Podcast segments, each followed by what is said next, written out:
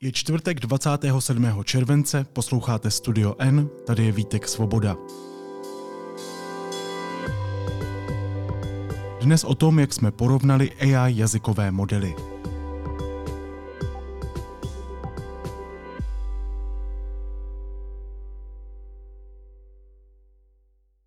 Co umí v současnosti dostupné jazykové AI modely? Na 12 úlohách jsme otestovali Chat GPT 3.5, Chat GPT 4, Google Bard a Microsoft Bing.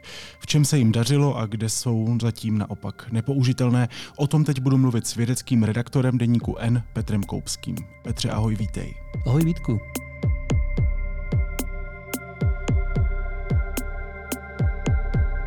Petře, ty jsi udělal velký test čtyř jazykových modelů.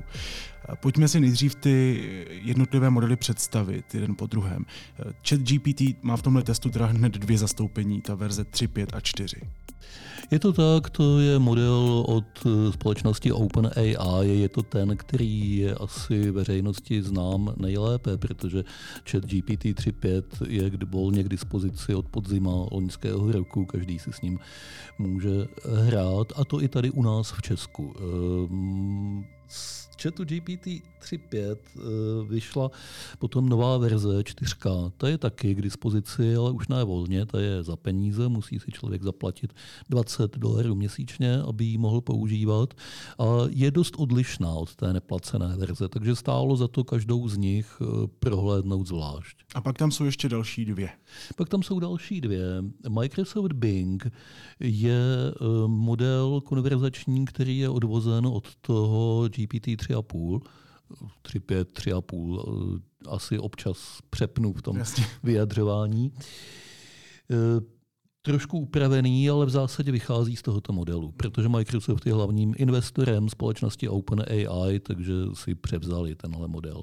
Naproti tomu Google Bard je zcela odlišný jazykový model vyvinutý ve společnosti Google, která nemá s OpenAI nic společného, naopak je hlavní konkurencí. Takže tam bylo hodně zajímavé, jak moc se bude podobat nebo lišit hmm. od těch tří, kteří jsou vlastně příbuzní. Mm, mm, rozumím.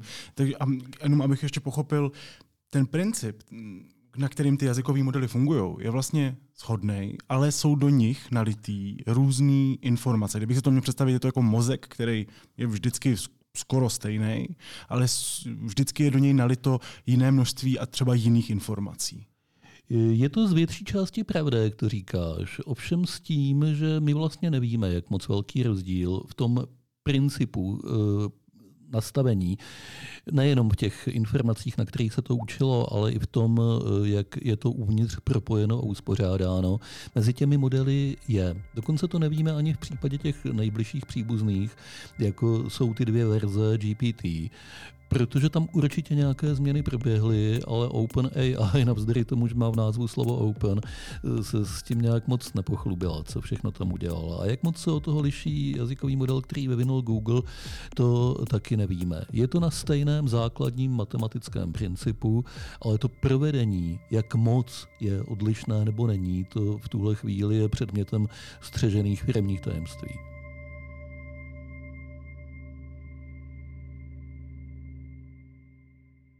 OK. Jaké úkoly si tedy těm jazykovým modelům dal? Já jsem přemýšlel, co bude tak vhodné eh, pro posouzení jejich schopností a pro porovnání toho, v čem si který vede lépe a hůř. Dneska se jazykové modely většinou testují na takových zábavných úkolech, jako e, slož e, rýmovaný životopis Alana Turinga nebo něco na ten způsob. To je jistě velmi zábavné, ale moc často na to nepřijde řeč v praktickém životě. Zkusil jsem proto nějak zaprvé trochu napodobit úlohy, které by se asi daly prakticky využít. Typickým příkladem je třeba odpověď na mail. Dal jsem jim mail, smyšlený, aby se v něm někdo nepoznal a e, řekl jsem, napiš na to zdvořilou zamítavou odpověď. A nechal jsem je, aby ji napsali. To je jeden typ úkolů. Jsme novináři, pracujeme s textem, takže tam bylo několik úkolů typu najdi stylistické chyby v textu, e, navrhni k tomuhle článku vhodný titulek, udělej z toho článku souhrn a podobně. No a potom e, tam byly úlohy, které testovaly, kde jsou meze možnosti těch modelů. Typický příklad je matematika, jak moc to dovede vyřešit nějaký úsudkový příklad. E, typický příklad je nějaké odvozování e, závěrů z faktů. Pozbírá, nechám ten model pozbírat nějaká fakta, e, zhruba ho navedu správným směrem a podívám se, jestli z nich dokáže vyvodit správný logický závěr. A Potom tam eh, jsme otestovali například překlad z eh, angličtiny do češtiny, čistě pro poučení, jestli se nějak liší od eh, toho, co nám dá Google Translate nebo DeepL, ty hmm. běžné nástroje, které lidi používají. To bylo taky zajímavé mimochodem. Hmm. A v čem? Já jsem čekal, že třeba Google Bard a Google Translate budou překládat úplně stejně, že se nebudou ničím lišit. Je to od stejné firmy, je to, stejná, je to v zásadě stejná technologie. Ale ukázalo se, že ten Bard překládá lépe. Dal jsem tomu poměrně těžký text, kousek z sci-fi novely Neuromancer od Williama Gibsona. Nechal jsem uhodnout ten stroj napřed, jaká je to knížka, kdo je její autor, to zvládli všechny dobře. A potom tam je úvodní pasáž, poměrně známá pro ty, kdo to čtou, taková až ikonická a hned v druhém odstavci se vyskytuje nějaká slangová přímá řeč a pokus o takový vtip. A to je těžký přeložit. To je dokonce těžký přeložit i pro lidského překladatele, pokud nezná ten americký slang a pokud nemá trošku kulturní přehled. A přesto některé z těch modelů, konkrétně zrovna ten BART, si s tím poradili velice dobře. Je něco, co zvládli perfektně, co ty současné modely jak by třeba vyplynulo z toho testu? Umí, řekněme, levou zadní? Velice dobře. Všechny zvládly eh, některé z těch rutinních úkolů, kterých jsem mluvil, třeba odpovídání na mail, s tím jsem byl v zásadě velmi spokojen. A v čem ale opravdu excelují, to je, když jim předložíš eh, vyprávění o něčem, co se stalo, nějaký jev, nějaká událost a zeptáš se, čím to asi je. Navrhni mi nějaké důvody, vysvětlení, hypotézy, jaký je příčinný mechanismus téhle záležitosti. Tam se potom velice dobře uplatní to, že mají takovou tu bujnou fantazii, že dovedou uh, halucinovat, jak se říká, takže oni nemají takové ty zábrany, jako má člověk, který si nad tím zamyslí a řekne si, ale ne, to je blbost, to ani říkat nebudu. Tak tuhle blokádu oni nemají. A díky tomu dokážou navrhovat ty hypotézy velice zajímavě. Je potom samozřejmě na člověku, aby si to přetřídil a vybral z toho, co dává smysl a co ne. Ale jako generátor nápadů mi připadají vynikající. To je úžasný, že nejlíp to umí přemýšlet. Nejlíp to umí uh, No tak to, to je vyložení funkce přemýšlení, Asi, když ano, ti předložím problém. Tebou, promiň, já jsem s tebou chtěl polemizovat a říkat, že, říkat, že to není tak docela přemýšlení, ale pak jsem to vzdál. Máš, máš, máš pravdu, je to tak. Nejlíp ze všeho dovedou, dokonce bych řekl, tvůrčím způsobem přemýšlet.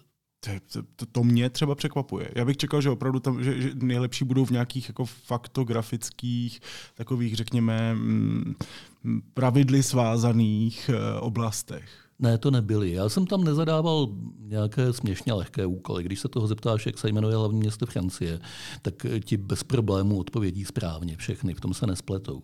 Ale když se zeptáš na něco složitějšího, co já vím třeba eh, na eh, chronologii objevu parního stroje, kdo ho vymyslel, kdo ho zlepšoval, tak to bude víceméně správně, ale budou tam věcné chyby, budou tam špatně letopočty, objeví se tam možná nějaké úplně vymyšlené jméno a tak. Ale s tím se dá počítat, protože ty modely e, fungují, opět to připomínám a vždycky to připomínám, když o nich mluvím, protože lidi na to zapomínají, dokonce i já na to zapomínám. E, fungují na tom principu, že generují další slovo, jedno další slovo, kterým pokračuje Eh, posloupnost slov a věd, které dosud zazněly. A nic jiného nedovedou. Jenom tohleto. Jenom tím mechanismem generování dalšího slova dovedou předstírat velice zdatně často, že mají opravdu nějaké znalosti, ale ve skutečnosti ty znalosti nemají. To je jenom hledání toho nejpravděpodobnějšího slova, kterým by ta věta pokračovala. A když se nad tímhle zamyslíš, tak ti možná už nebude připadat tak divné, že jsou tvořivé a přitom, že moc dobře neznají fakta. To prostě není Google Search uh, zdokonalený. To je něco úplně jiného. Je to něco, co jsme v počítačích zatím nikdy neměli, takže i proto jsme z toho trošku všichni zmatení.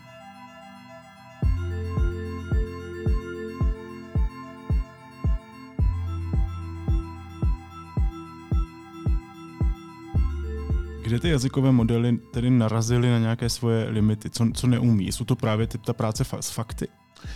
Zásadní limit je práce s aktuálními informacemi.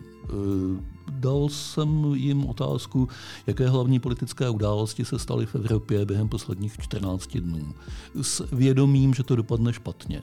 Dopadlo to skutečně špatně. Dva z nich, oba dva ty modely GPT, odpověděli, že to nevědí, že mi na to nemohou odpovědět, protože jejich trénovací data tyhle informace neobsahují. To je známo. Microsoft Bing a Google Bard se pokusili o odpověď, řekli mi jasně, tady máš přehled událostí za posledních 14 dní a napsali tam neuvěřitelné pitomosti, třeba výsledky voleb z roku 2015 v Itálii. Takovéhle záležitosti. Kdyby člověk nevěděl, že se na ně v tomhle nemůže spolehnout, tak by prostě hmm. mohl naletět s touhle odpovědí. Já mám, já mám Bing v mobilu, já se ho zkusím zeptat, jaké jsou hlavní události tohoto týdne. Zkus. Vidím, že píšeš ďábelsky rychle. Už píše, už odpovídá. Hmm, neumím mi odpovědět. Aktuální hlavní události v Česku a ve světě můžete najít na stránkách iDnes.cz nebo aktuálně. Takže, takže neodpověděl. To je další možnost. Tady je dobře vidět to, co je potřeba u každého takového testování zdůraznit, že ty odpovědi nejsou nikdy dvakrát po sobě stejné. Tady je vidět, že Bing vůči tobě byl upřímnější než vůči mě v těch testech a poctivě ti řekl, že to neumí.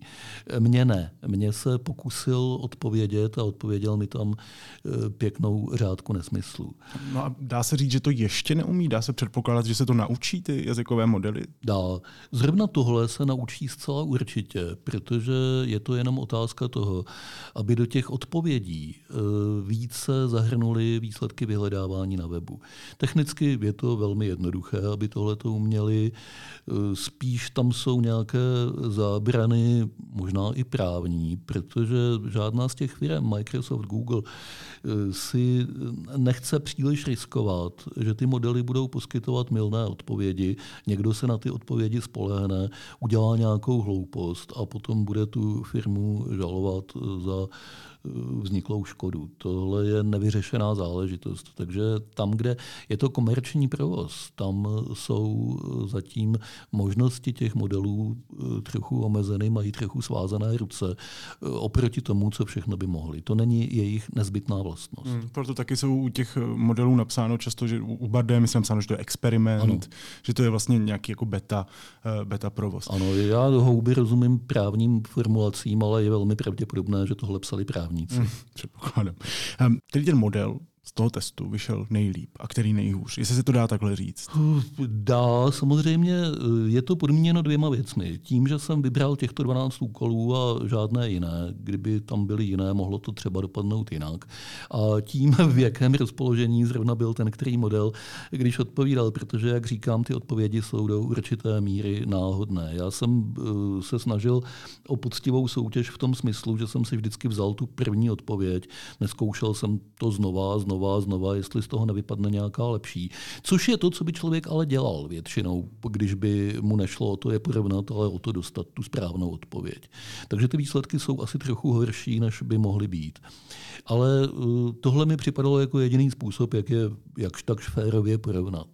No a z tohoto porovnávání jako nejlepší vyšel GPT-4, což není překvapivé. Je z nich zdaleka nejpokročilejší, je trénovaný na největším objemu dat a konec konců je za peníze. E, s malým odstupem za ním byl Google Bard.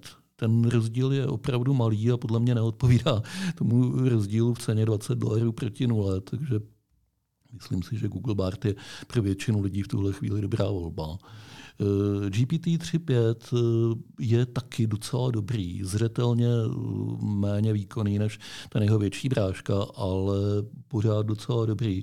Microsoft Bing mě dost zklamal, v některých věcech byl hodně šikovný, ale některé věci, které ty tři ostatní modely zvládaly dobře, tak zase nezvládl vůbec. Hmm. Takže Microsoft, který vlastně rozjel s Googlem tu nenápadnou válku o to, kdo, kdo udělá lepší jazykový model, tak vlastně prohrává v tuhle chvíli. Aspoň z toho testu to plyne. To není tak úplně jednoduché, protože jak říkám, ten test má omezení, abych hrozně nerad nějak moc zobecňoval jeho výsledky. A za druhé Microsoft Bing je zcela zřetelně uměle omezený, velmi silně. Microsoft je prostě opatrný v tomhle.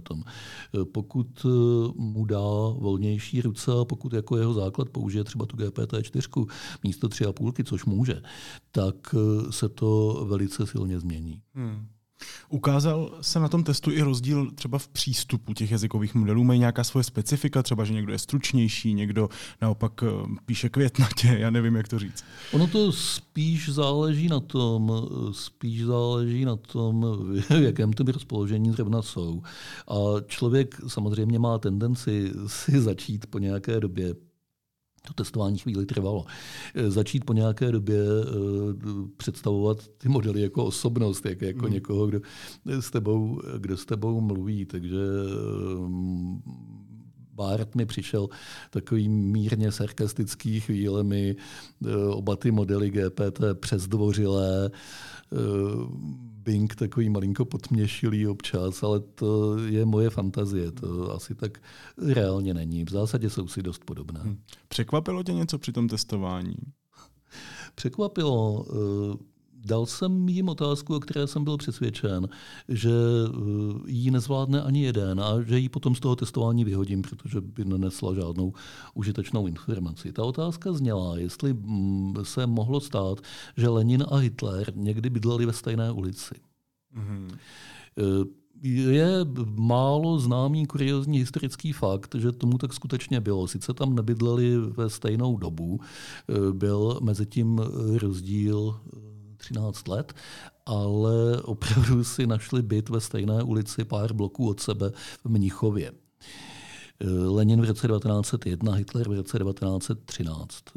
Těžko z toho cokoliv vyvozovat, ale je to hezká historická kuriozita. Nicméně neuvádí Wikipedie, neuvádějí ani povrchnější životopisy těch eh, dvou diktátorů, protože konec konců na jaké konkrétní adrese v tom Mnichově, kdo z nich bydlel, to není moc zajímavá informace. Hmm.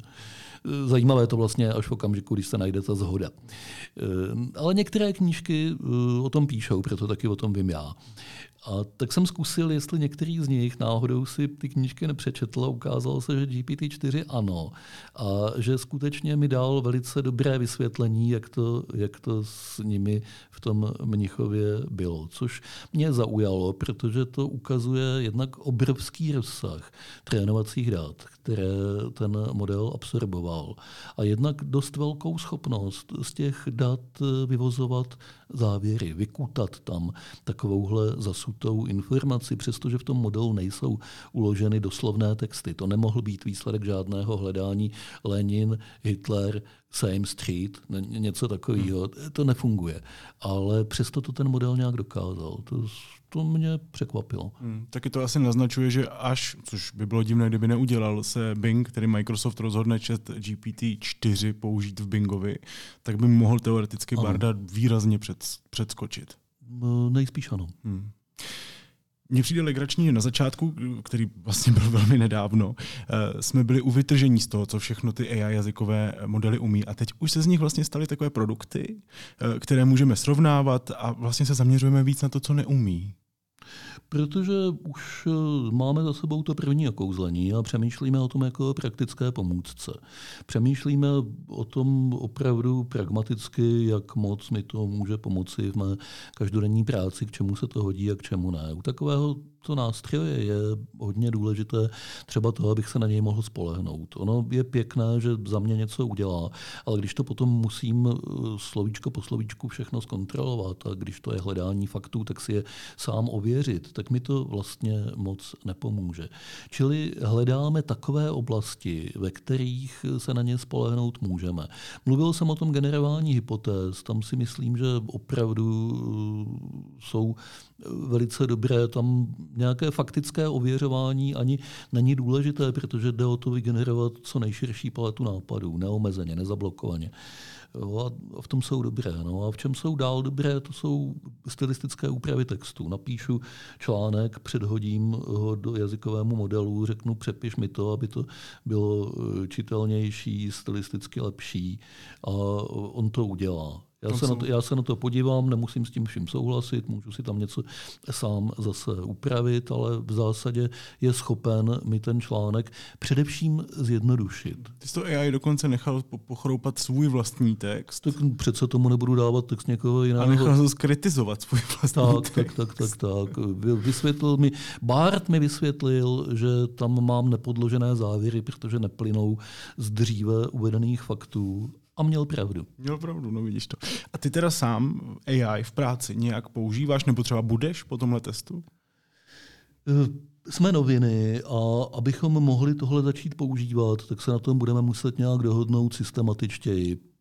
Já zatím používám AI eh, jako takovou svou interní pomůcku, že třeba tomu předhodím několik odstavců a řeknu, je tam nějaký logický rozpor, najdi mi ho. A on mi řekne, že jo.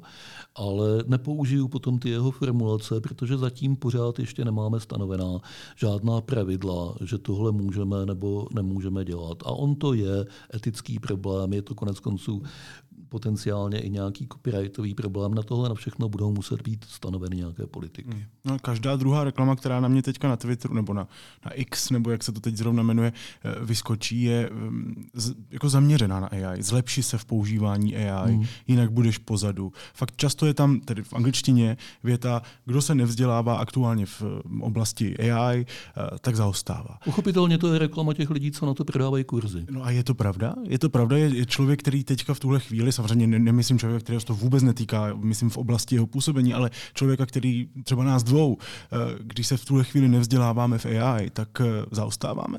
Já myslím, že trošku to pravda je, ale eh, nevěřil bych tomu, že všechny ty kurzy opravdu v tom pomůžou. Řekl bych, že většina z nich bude asi hodně nekvalitních a že je to za mých mladých let se říkalo agent s teplou vodou, takovým těm, co nabízejí věci, které za moc nestojí. Nevím, jak se tomu říká teď, nějak možná podobně. Eh, myslím si, že je dobré si to zkoušet vlastníma rukama, eh, že je to lepší než jakýkoliv kurz. Hrát si s tím a vyvozovat z toho vlastní závěry. Ono je to strašně jednoduché. Napsat svůj vlastní text a zeptat se toho modelu, co si o něm myslíš. To člověka nic nestojí pět minut času, nic hmm. víc.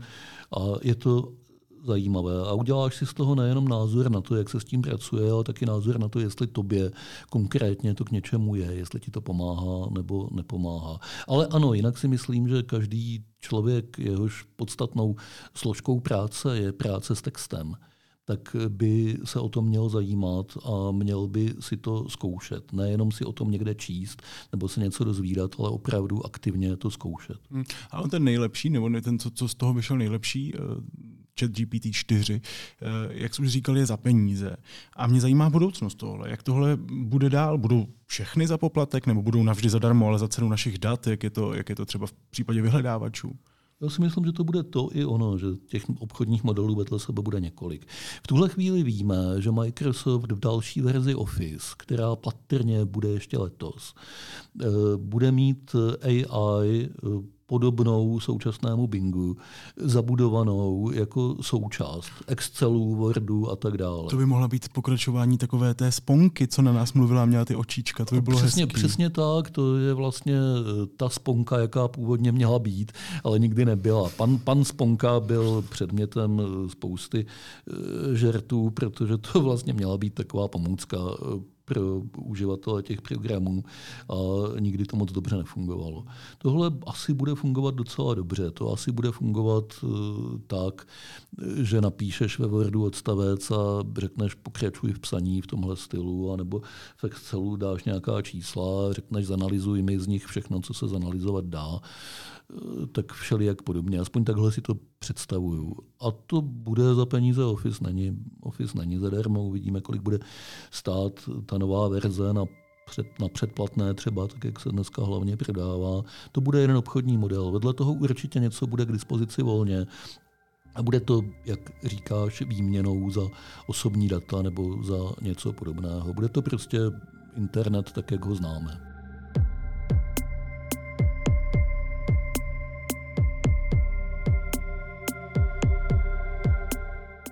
Mně přijde zábavný ten přerod, já jsem ho asi nezažil totiž nikdy na vlastní kůži, nebo jsem to nevnímal z té zábavné hračky, ze které jsme všichni nadšení a zkoušíme tam, já, já jsem třeba hodněkrát už pod něm chtěl, aby mi napsal scénu z Gilmorek a tak dále, když si, nebo vygeneroval obrázek prostě psa, co má kočičí nohy.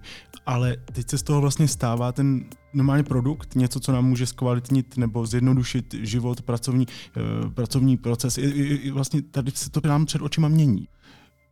Je to, je, je to tak. Myslím si, že tou zábavnou fází to muselo projít, abychom se s tou věcí seznámili, abychom si uvědomili, jaké má možnosti. A tak kdo by odolal, že? Kdo, kdo by odolal možnosti nechat si napsat uh, fiktivní scénu ze svého oblíbeného seriálu a bavit se tím, že je to trošku dobře a trošku špatně. Uh, všichni děláme takovéhle věci. A je to poprvé, co je v co v tom počítači bydlí něco, co to dovede, no tak nepoužívej to, to nejde. Ale eh, o budoucnosti samozřejmě rozhodne to, jak dobře to půjde využít pro eh, naprosto praktické účely.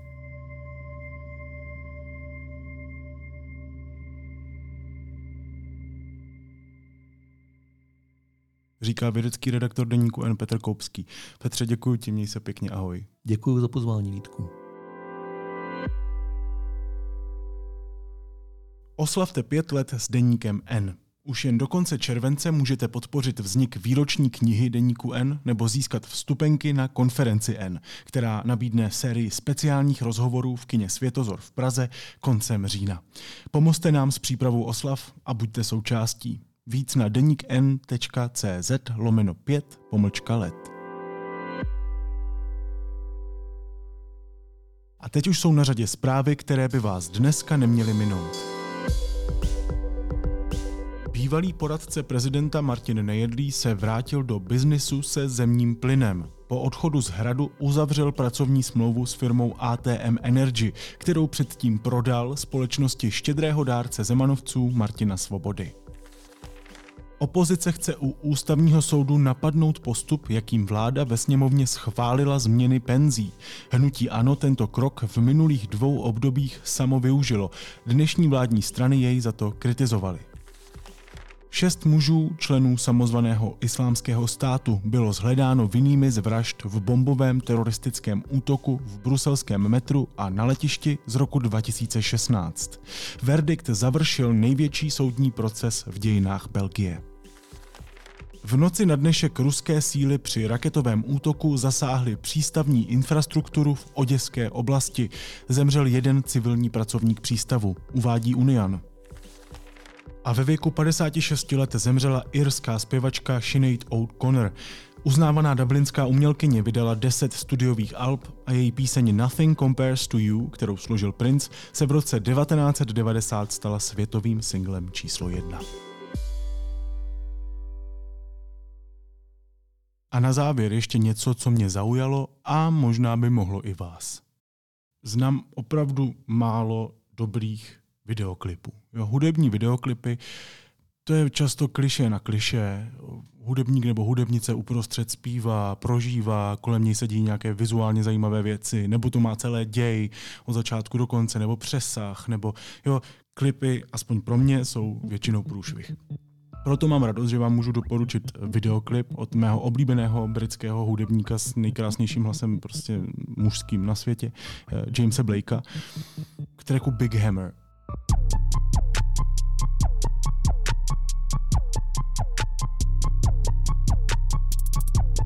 Tady zrovna teda jeho nádherný hlas neuslyšíte, ale to nevadí.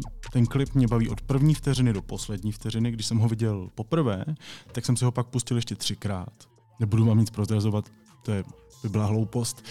Prostě si napište do YouTube eh, James Blake Big Hammer. Není to jeho nejsilnější píseň, rozhodně je to úplně skvělý. Skvělý klip. James Blake, klip k tracku Big Hammer, to je můj dnešní tip.